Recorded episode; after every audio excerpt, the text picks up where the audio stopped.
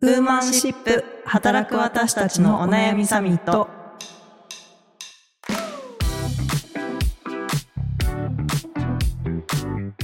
皆さんこんにちは。ニュースピックスフォーウィーの中道香です。川口愛です。この番組はニュースピックス 4We がお届けする次世代を担う女性がリーダーとしての一歩を踏み出せるように女性に関する主要ニュースやリアルなお悩みについて語り合う番組です。はいよろしくお願いします、はい、よろしくお願いします。はい。早速今回はですねあのニュースピックストピックスこの間あの青木壮さんゲストの時にもはい、あのちょっとご紹介させていただいた寄稿していただくスタイルのちょっとサービスがあるんですけどそこでの記事で、えー更年期障害のホテリかっこホットフラッシュを軽減させる海外のウェアラブルデバイスという記事をご紹介したいと思います。更年期障害の代表的な症状であるホットフラッシュ。日本人より欧米人の方がホットフラッシュの経験割合重症度が高く欧米ではホテリを解消するウェアラブルデバイスが出てきている。首や手首に簡単に装着可能なものや体温や睡眠のトラッキングモニター機能付きのものなど海外のウェアラブルデバイスの厳選5製品を紹介する。という記事でございます。はい。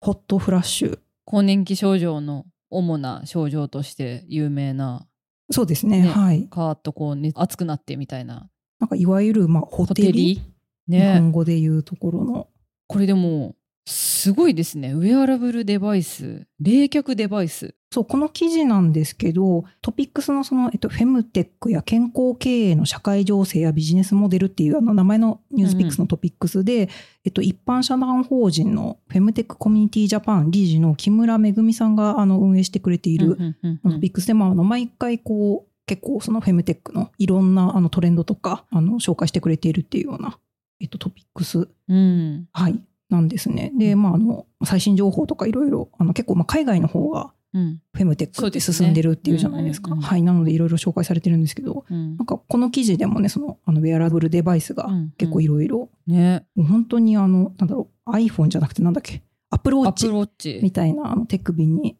スマートウォッチ的につけるやつとか、うん。なんかこう、首の後ろにこう、半月型の、これ説明難しいな。あの、BTS 好きな人だったら、うんうん。あの、自民のタトゥーを わかるけど。愛一発でわかったけど しググっていただこう。リスナーの皆さんには。ジミンちゃんの、はい、あの、タトゥーみたいな感じで、こう、あの、背中の首筋のところに、こう、あの、三日月みたいなのが、あの、くっついてた、これで冷やすとか、あえあの、いろんなものが紹介されてるんですけど、お主に冷却系のデバイスが多いんですかね？そうですね。で、私もこれ読んでいて、ちょっとびっくりしたんですけど、うん。なんか、マジで物理じゃないですか、これ。ねね本当に。なんかこう、やっぱりあの、更年期ってこう、女性ホルモンの減少とともにみたいなうん。ところが多分あると思うので、うんなんかこう、そこに対するフェムテックって言ったら、うん。なんかそういうソリューションなのかしらと思ったら、うんうんうん。基本冷やすそう。そうそうそう。割と原始的な ソリューションですみたいな。ね。そこにちょっとね、あの、びっくりしつつ、ね。でもまあ更年期障害やホットフラッシュ以外にもね結構気分の落ち込みとかめまい動悸息切れ。はいはい。で、あとあの私更年期障害について結構真剣に考えるようになったのが産後産後に？産後の体の回復で無理しちゃうと更年期にまで引きずってしまうみたいな話を諸先輩方から聞いて、えー、で、まあ別にそのエビデンスがあるわけではないんですけど、やっぱそこでちょっとこう無理して産後の日立ちが悪いと、結構その先々の症状にもあの悪影響が出てしまうから、しっかり休むべしみたいなこととか言われたっていうことを聞いてから、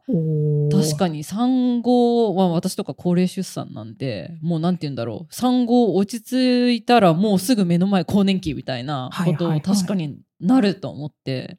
そこからちょっと結構真剣にいろいろ考えるようになりましたね。なるほど。いうん、や愛さんの、その、周りの、その、女性陣とかで今、うん。あの、更年期でみたいな話あとかってありますか？あるあるある。なんか更年期の話って今ご活躍されている女性ビジネスパーソンの先輩方ってある程度そういうことを経験されていらっしゃる方とか経験された方とかぐらいの世代の方もいらっしゃるじゃないですか。更年期経験済み。みたいな。はいはいはいそういう人たちの間で、こう、口伝で伝わっているいいソリューションみたいなのがあるらしくて。いやどこどこの何々社の誰々さんがあそこの病院がいいっていうのを言っててとか言って。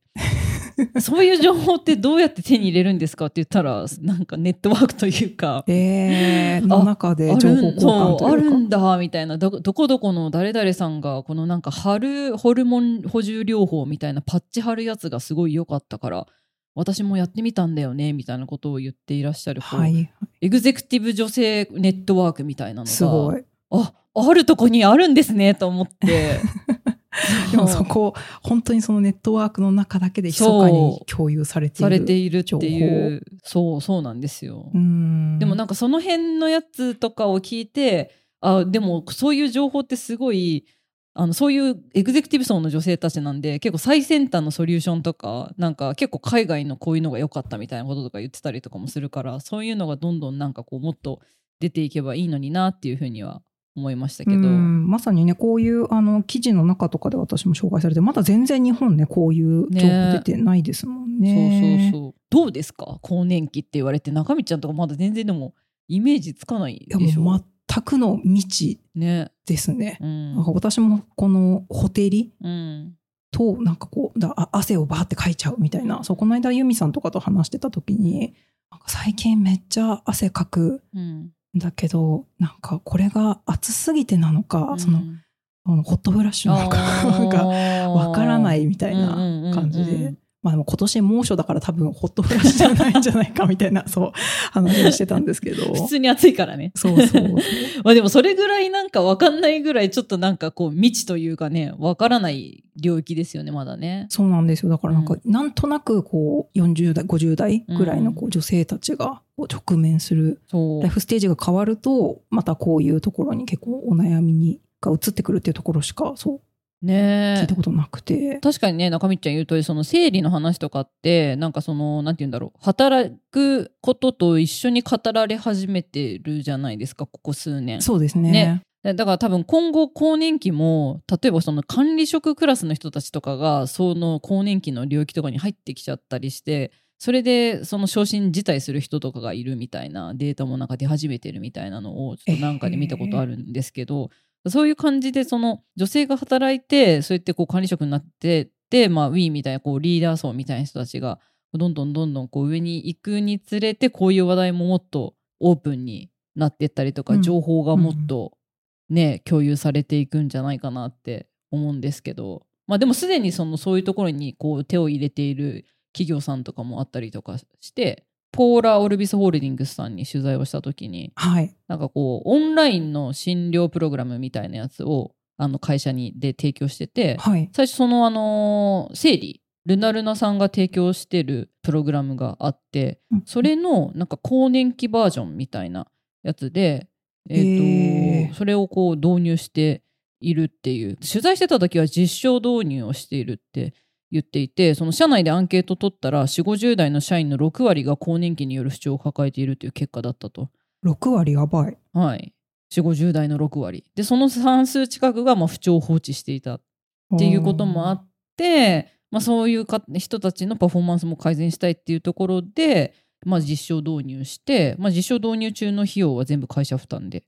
やっていたというふうに言っていたので、まあ、こういうふうな形で企業で対処し始めてるところも、まあ、最先端なところだとあるっていう。なるほど、うん。企業のあの取り組みでいくとなんか実は我々のいるユーザーベースもそんな取り組みがそうなの？始まっているのを知ってました 私。も人んちの会社ばっかり調べて 自分とこ全然分かってなかった。東大元暮らし的な感じあそうなんですねどういう？あの言ってもあのまだまだ多分これからの話であの DIB っていう今言い始めて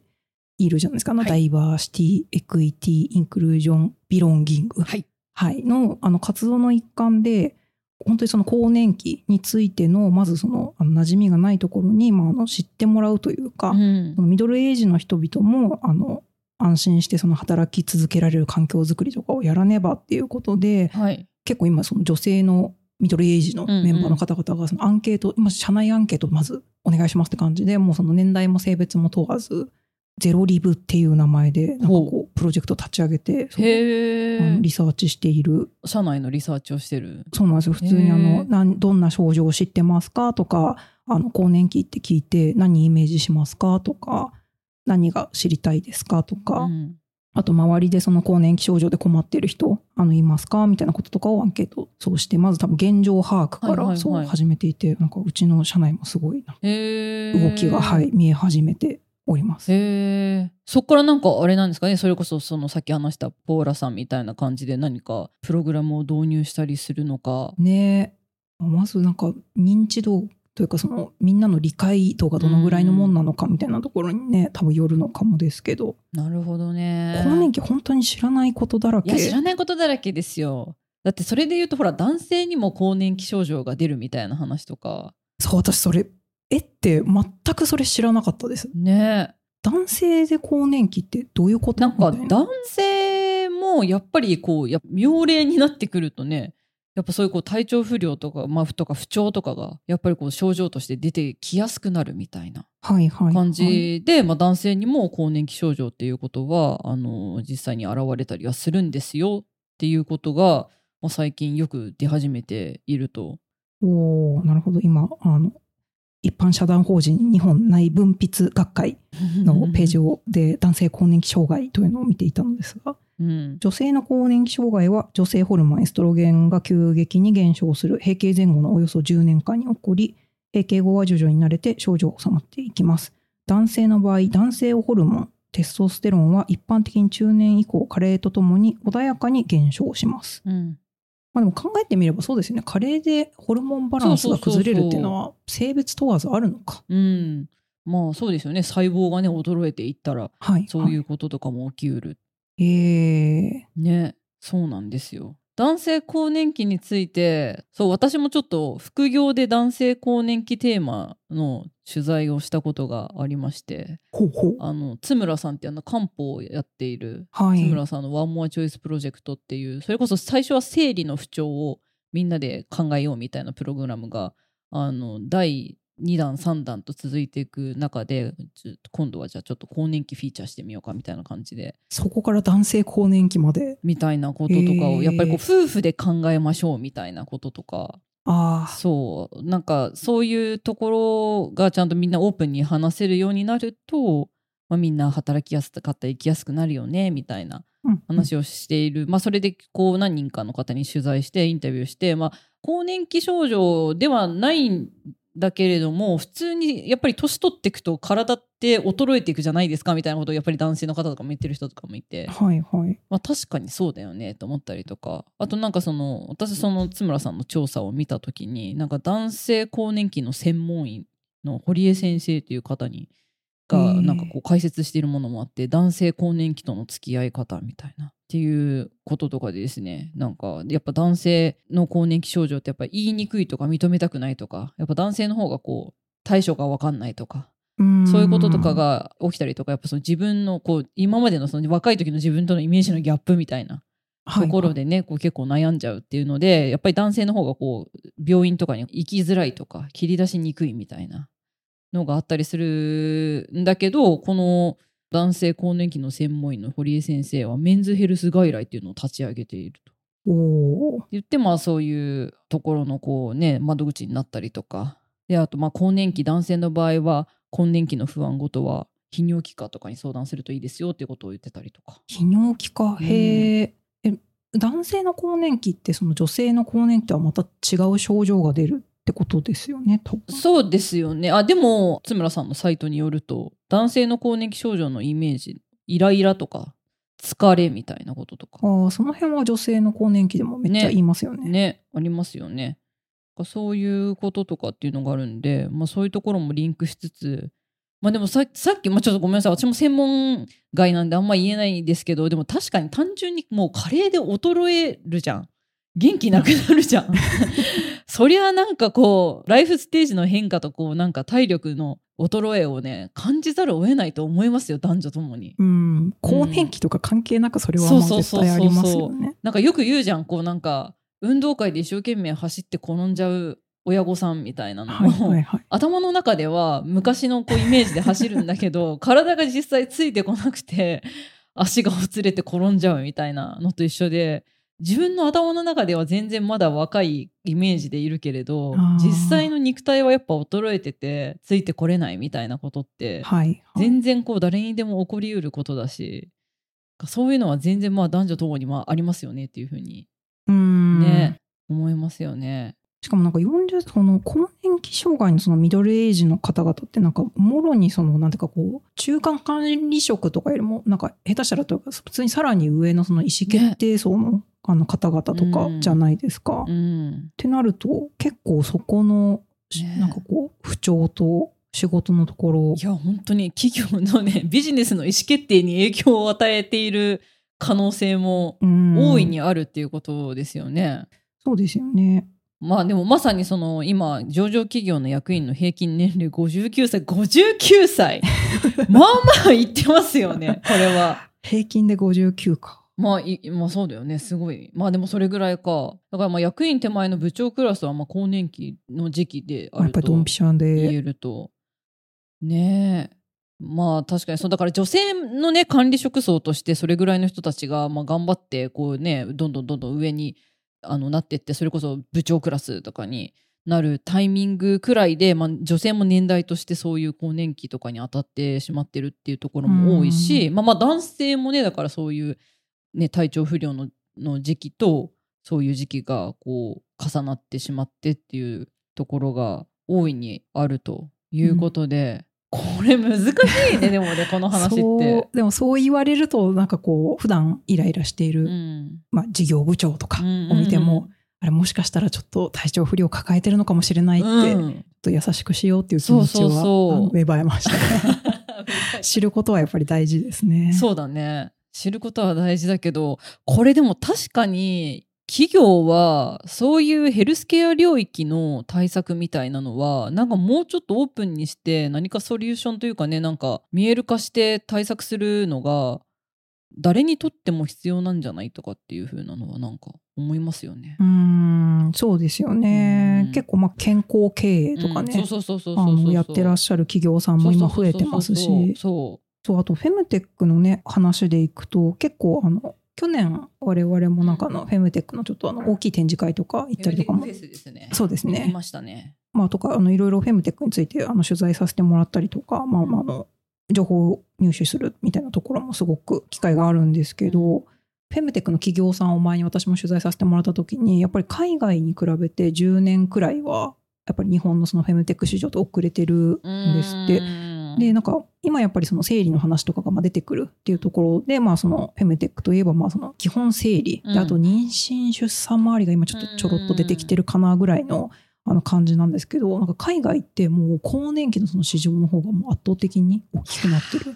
ていう話をまあ聞いて、うんうんうん。あなんかなるほどなみたいな。私こう、まあ、妊娠出産される方は多分まあその個人の選択だったりとかもするので、こう割合っていうのがまあそこにまあ紐づいてくると思うんですけど更年期って基本的にまあみんなそのうん。中高年になったら、うん。まあ、誰しも、まあ、通る通る道、まあ、そのせ症状のこうなんだろう辛いさのこう違いはあれど。うん。そうって思うとこれは更年期フェムテック市場ここから日本激アツなんじゃないかっていう。いやーそうですよね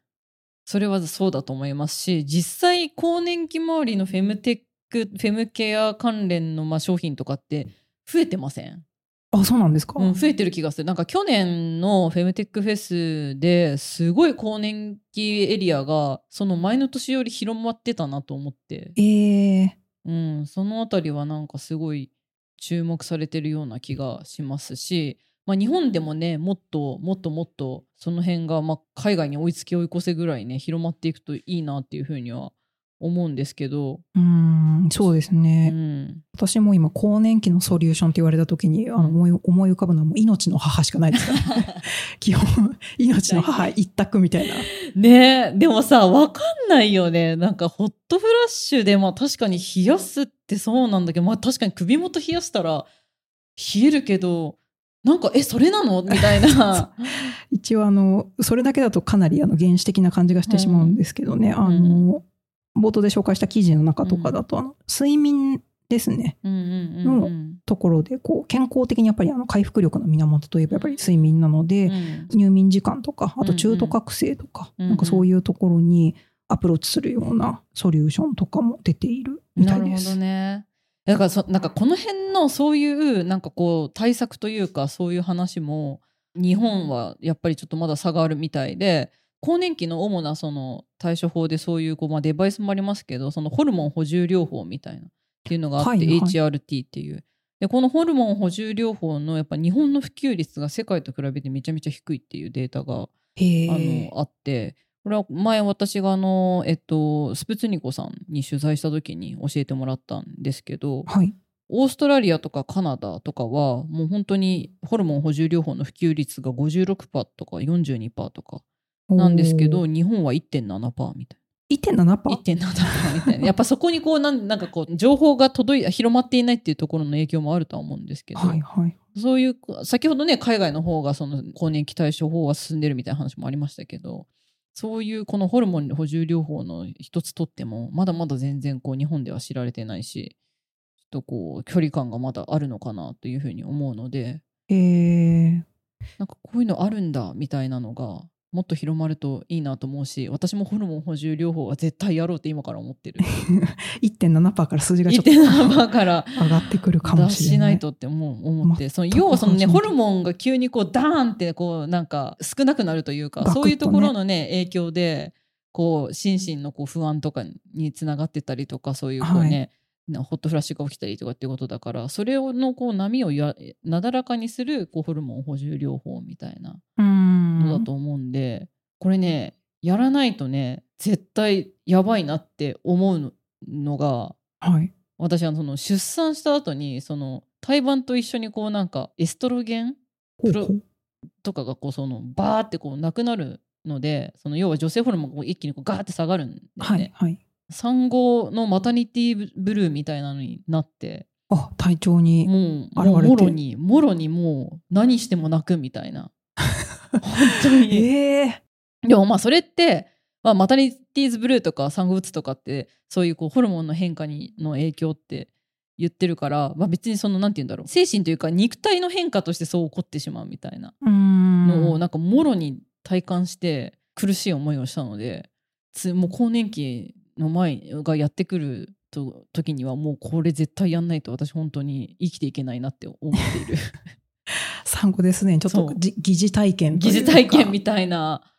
そう感じもあったので。そういう情報もねちゃんとなんかこう収集しながら。いや大事ですね。なんかうんもう普通にその生理でホルモンバランス崩れるだけでも私も結構しんどってなるんですけど更年期っていうぐらいですか？ら数年とか続くってね思うと耐えられない。えね。え 人にもよるだろうけれどもねそういうことも起こりうると考えると。もっとちょっとそこの情報を発信していくのが私たちの役目かもしれないですね。ね。でもまあこのニュースを選んだっていうことは中道ちゃんもまあ知らないながらにもこれこれから絶対重要な情報だと思って選んでるわけだもんね。そうですね。ね。そうなんか私もでも本当にまだ知らないことだらけで、うん。こういうものが世界的にここに課題がこう、うん。あるっていうのが見えてきているうん現状？うん。がまあすごく面白いなというか。でしかもここまあダイレクトに日本が多分ビジネス的な意味でもね、うんうん。あの広がりをうん。そのさっきのこう市場が激アツなんじゃないかっていう話もありましたけどここなんかもしかしたらなんか日本結構なんだろうソリューション広げていくとか開発するとかの上でなんかもしかしたらあのリードしていけるようななんかがあるんじゃないかなとかもそう含めてちょっと気になるトピックではございました。確かに。ビジネスチャンス的なところもそうですね。いやでも本当まずはちょっと知るところから。そうですねちょっと私あの弊社内のプロジェクトも調べてみます。はいはい、ちょっと今度そのメンバーにもね話聞いてみましょう。確かにぜひはい。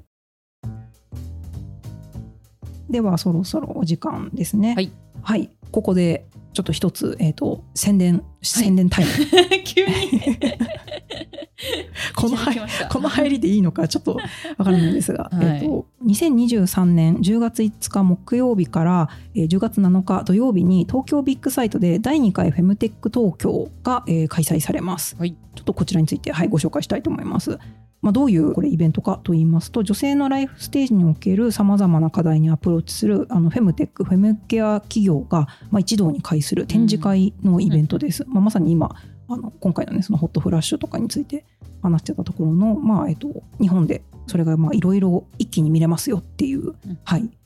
前回は、えっと、1万4000人以上っていうあのもう来場していてあの今年が2回目らしいんですけど、うんうん。まあ、国内最大規模のその専門フェムテックの専門の展示会ですね。であの今年のテーマが「昼もゲヨーフェムテック」っていうことで、まあ、生理月経とかあと妊活妊娠産後ですね。それからあの今回お話しした更年期みたいなところとか今いろんなあの、えーライフステージの女性のお悩みに関する、まあ、ソリューションが、えー集まるようでございます。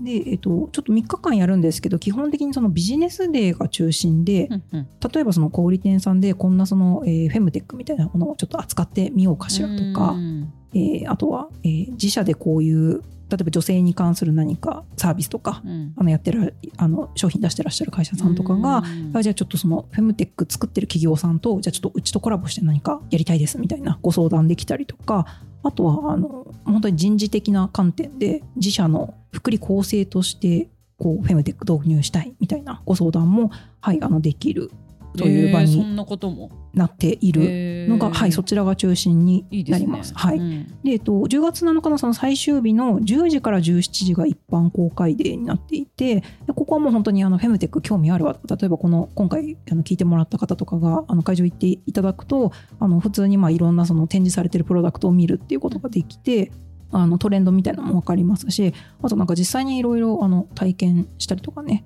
できるというような、えー3日間やられるそうです。うん。で結構ねセミナーとかトークセッションも多数あるようなんですが実は「ニュースピックス 4E」で愛さんもはい。ご登壇予定ということで、おー。ちょっと決まっている内容をはい、はい、私あの登壇させていただくということで10月5日初日ですね。はい。10月5日木曜日の12時から12時45分のセッション。フェムテック入門企業がなぜ女性のヘルスケアを考えるべきかというようなテーマでですねまさに今日話したようなこととかもねすごいあのテーマになるのかなと。つながってきそうですうんね。うん思うんですけれどもこちらですねあのスプツニコさんこと先ほどちょっと私も取材した時の話させていただきましたがはい。スプツニコさんことこうクレードルという会社の代表取締役社長をやっているマリ尾崎さんスプツニコさんの本名本名尾崎さんなんですよ。知らなかった。私もね知らなかった。このあの前オンラインミーティングした時に尾崎って書いてあってあれ？だ 誰だろうって思ったらスプさんでしたみたいなへのがあったんですけどとはいご一緒にトーク予定でですね。このあのスプズニコさんがやってるこのクレードルっていう会社が、まあ、会社のこう D&I みたいなところを推進する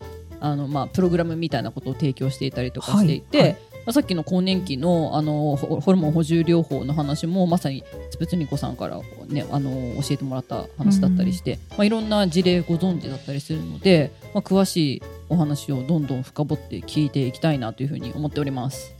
ありがとうございます。はい、そうですね。すごく楽しみなというか入門ということなので、うんぜひちょっと企業の担当さんとかね、これビジネスデーなので、うん来られる方はちょっとあの企業からの申し込みの方になるかなとは思うんですけれども、はい、あのぜひちょっとご興味ある方は情報をチェックしてはいおいていただいて、はい、あの番組の概要欄とかにもリンク貼っておこうと思いますので、ご覧ください。はいそしてこの番組ウーマンシップでは女性に関する主要ニュースやリアルなお悩みについて時にはゲストをお呼びして語り合っていきます。えー今回、えーお話しした、えーフェムテックですねとか更年期のことなどあのいろいろちょっと私の場合はこうでしたみたいな体験談とか、周りにこんな人いてとかありましたらあのぜひ番組のお便りフォームの、えー方かもしくは、えっと、旧ツイッターこと、えー X ですねで「ハッシュタグウーマンシップ」で感想をお寄せいただけたら嬉しいです。それからレビューもお願いします。Spotify は5段階の星評価、Apple Podcast は星と、えっと、レビューメッセージ書いていただけます。皆さんのあの考えとか感想とかぜひお聞かせいただけると今後の励みになります。